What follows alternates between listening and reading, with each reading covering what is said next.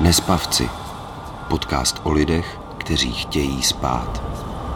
Šest příběhů o probdělých nocích a cestách za spánkem. Nespavci. Podcastová série Magdalény Hejzlarové na rádiu Wave.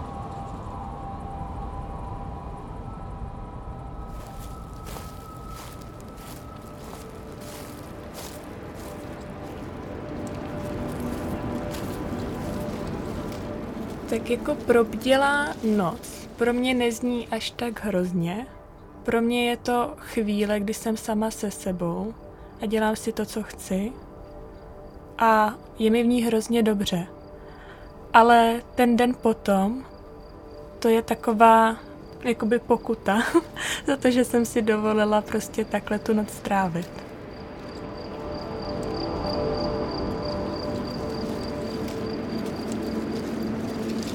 Stázka se přihlásila do našeho podcastu, protože ji zaujala výzva na sociálních sítích. Když ji poslouchám, přemýšlím, jestli vlastně mluví o nespavosti. Protože je to ale pro mě příběh tak unikátní, myslím si, že by měl zaznít. Stázka je o dost mladší než já.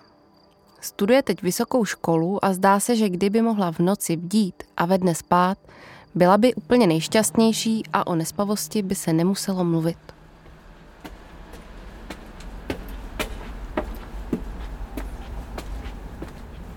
Jedu stázku navštívit do malého města, ve kterým žije. Slíbila mi, že mě vezme na procházku na svůj tajný kopec. Co čert nechtěl, můj vlak ale nabral obrovský spoždění. Přijíždím až v 10 večer. Stázce to zdá se ale vůbec nevadí. Stejně by se šla procházet.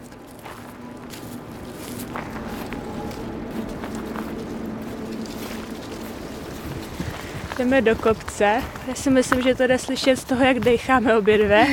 Je tu naprostá tma, jak v pytli.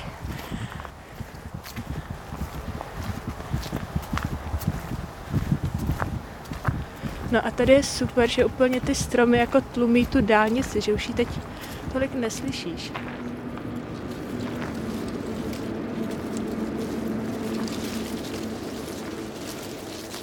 Já jsem nejdřív myslela, že nemůžu spát z toho důvodu, že jsem hodně citlivá a že si beru to, co se děje ve světě, když čtu zprávy, nebo že se mě víc dotýká to, co se děje kolem mě, co se týče třeba vztahu. Ale zjistila jsem, že jsem já takhle fyzicky nastavená a že s tím nemůžu nějak nic dělat. Ten svět na to není stavěný.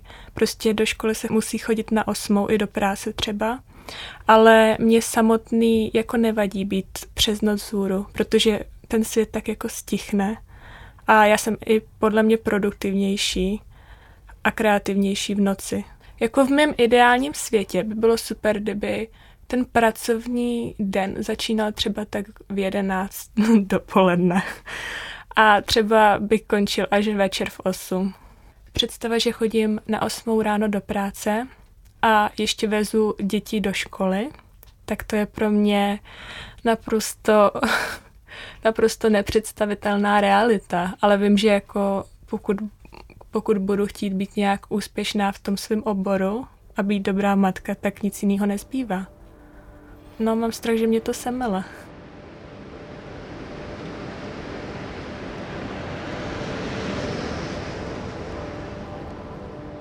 Nespat v noci dobrovolně a nespat, protože to nejde, jsou pro mě osobně dvě rozdílné věci.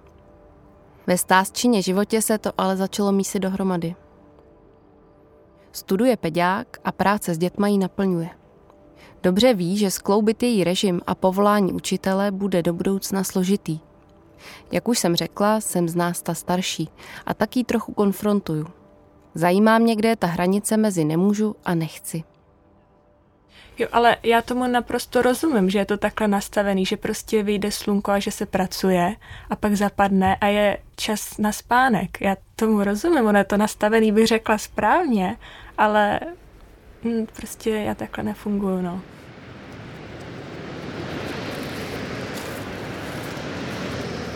Když vím, že prostě potřebuju ráno stávat v šest a koukám na ten budík a už jsou tři ráno a já pořád ještě nespím, a udělala jsem přes ten den všechno možné, aby ten spánek nastal, že třeba jsem se ničím nevyrušovala psychicky, hodně jsem jako se oddělala sportem, nastavila jsem si to prostředí tak, aby se v něm dobře usínalo, tak ten stres přijde, protože já vím, že mě čekají tak maximálně dvě hodiny spánku a vím, že se to pak podepíše i na tom výkonu druhý den ve škole třeba. Jako zkoušela jsem toho už hodně, ale nic mi nezabralo. Myslím si, že si to vždycky tak jako protrpím. A bohužel tím, jak je v tom pokoji tma a jak jsem tam sama a jenom se svými myšlenkama, tak to občas taky není v pohodě. Takže si často pouštím mluvený slovo, abych, abych, abych se tolik neposlouchala, no, když to řeknu tak.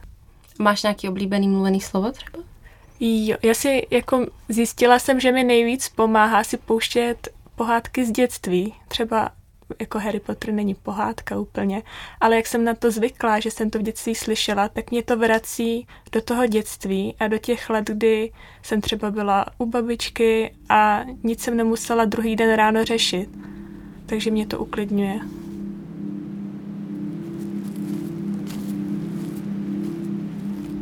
A ptal se třeba mámy, eh, jak jsi spala jako miminko?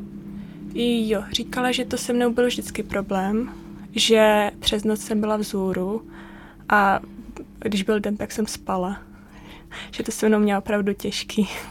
Tím, jak už to registruje od mýho narození, tak ta to bere, ale pamatuju si, že třeba prarodiče nebo mamčin přítel to nikdy nebrali moc pozitivně, že spíš ve mně viděli nějakou lenost.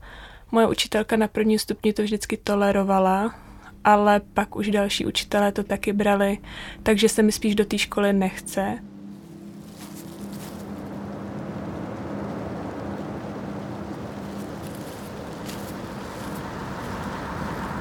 Jako na druhém stupni jsem se za tohle úplně nesnášela protože já jsem chtěla mít dobrý známky, chtěla jsem být všude včas a to prostě jako by nefungovalo. I když jsem měla školu za rohem, jsem tam vždycky přišla úplně malátná. Byla jsem ráda, že jsem prostě tu první hodinu úplně neusnula. Já jsem fakt měla i třeba jako napomenutí třídního učitele. Myslím si, že jednou jsem měla dutku za to, že jsem prostě chodila pozdě. Ale to bylo jenom z toho důvodu, že já jsem fakt jakoby ráno se prostě nedokázala vůbec přimět do té školy jít tím, jak jsem měla třeba fakt jakoby tak tři hodiny nebo čtyři hodiny spánku. A mamka to chápala a věděla, že to prostě mě nějak do budoucna špatně neovlivní, že se to zvládne všechno. Já si myslím, že to je tím, jak jsem chodila na střední jako pedagogickou školu, tak jsme tam hodně řešili to, že ty musíš jakoby to dítě respektovat, toho jedince, ať už je jakýkoliv. A tím jsem se naučila vlastně respektovat sama sebe.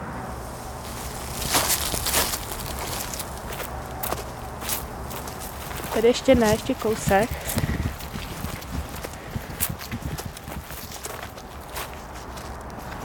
Wow, hezký, veď?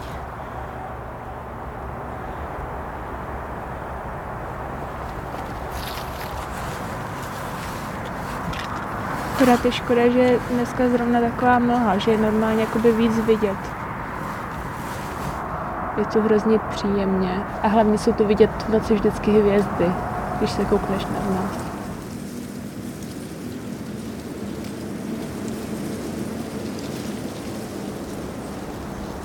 No, psycholog, tak toho jsem začala řešit na střední škole.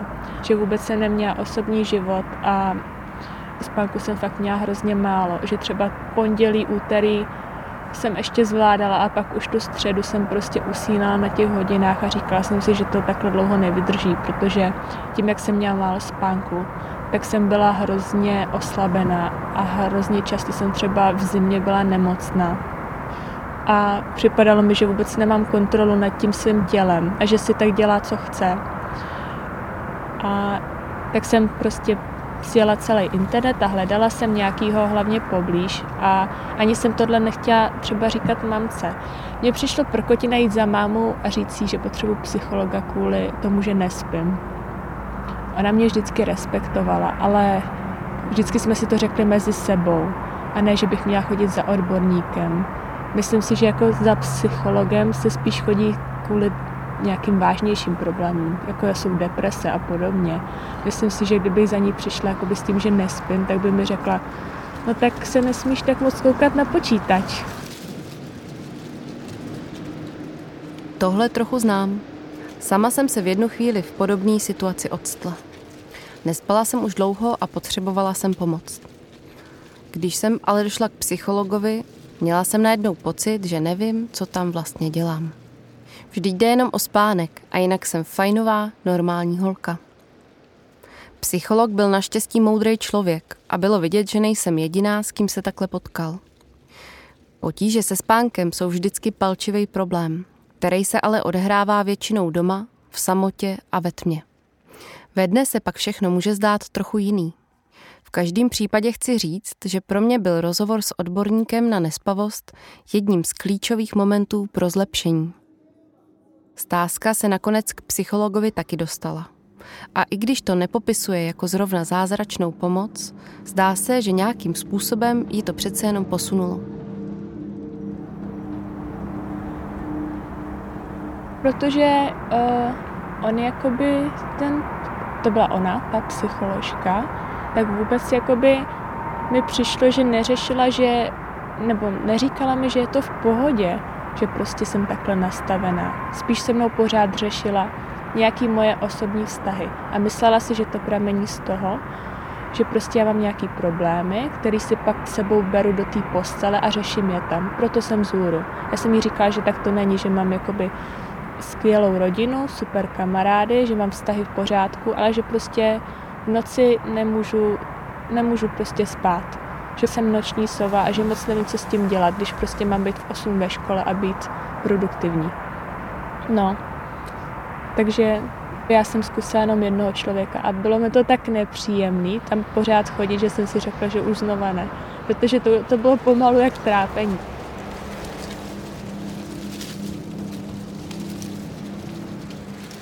Hodně se píše o generaci Z a mileniálech, že jsou jako sněhové vločky se o nich často říká, že prostě moc neustojí a většina lidí na to píše rady typu, aby jsme nekonzumovali tolik sociální sítě.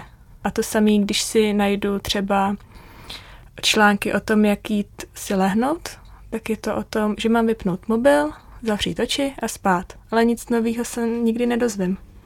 A posloucháš ty rady? Vypínáš ten mobil nebo spíš... Eh, Vypínám, ale Nijak to nepomáhá.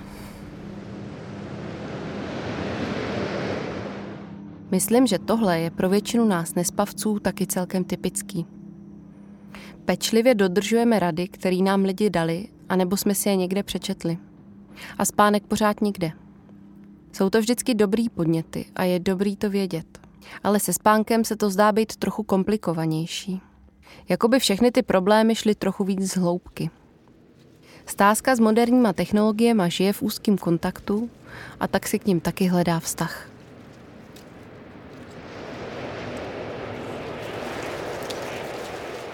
Já jsem si sama jakoby řekla, že bych už dejme tomu po té desáté hodině neměla šahat na mobil, protože to modré světlo mě vždycky ten spánek hrozně ovlivní takže se to snažím nějak dodržovat a už jsem několikrát si třeba sociální sítě vymazala, ale tím, jak je tam celá moje generace, tak prostě člověk má opravdu pocit, že jako zemřel, že jak kdyby neexistoval.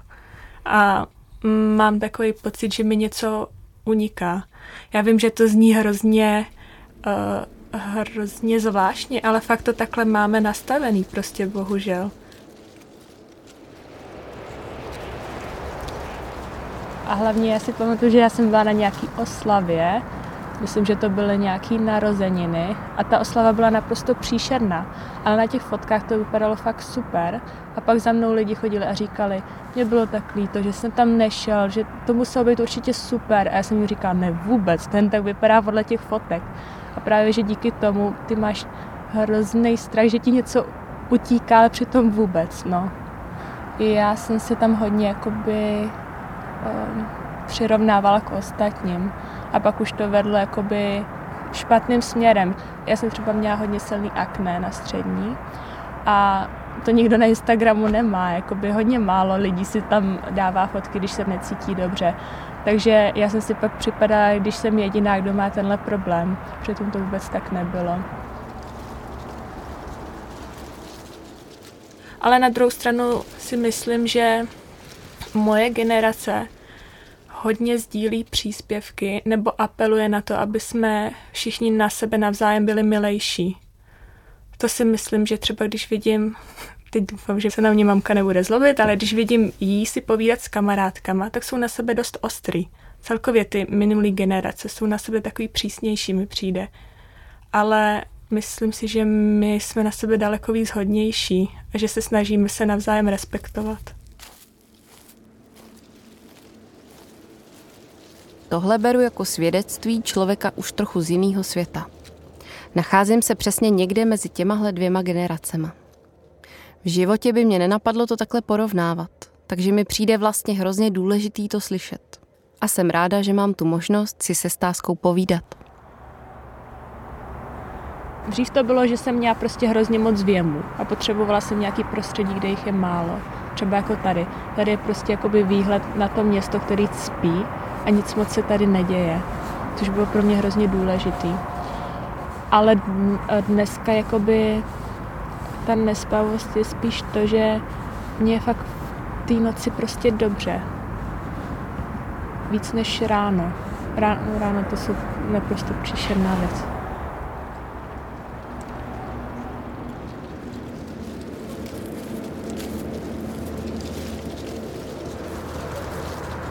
A jak často sem tady stázku chodíš? Ale tak jednou, dvakrát týdně, podle potřeby. A potřeba znamená co? Potřeba, že potřebuji být sama, potřebuji být se svýma myšlenkama a užít si tu noc, no, sama. Už jsem tu párkrát byla v pyžamu.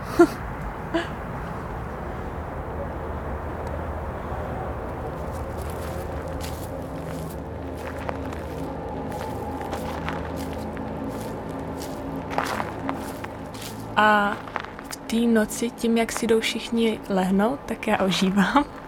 A třeba, když jsem byla mladší, tak jsem hrozně ráda chodila po tom našem malom městě a sledovala jsem to osvětlené město a třeba i tu dálnici, jak ty auta projížděly a mě to hrozně nabíjí. Kromě, sice teda mi pak chybí ten spánek, který je důležitý pro to tělo, ale jako mysl mi to hrozně nabíjí.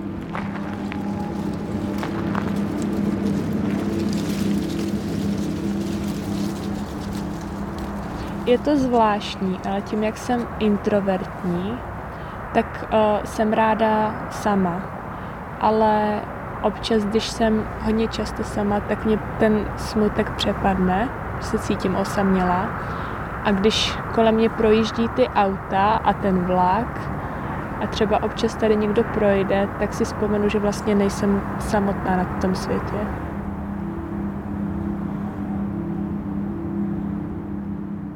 Takže to, co prožíváš ty, nazvala bys tu nespavost? Jako určitě. Nespím.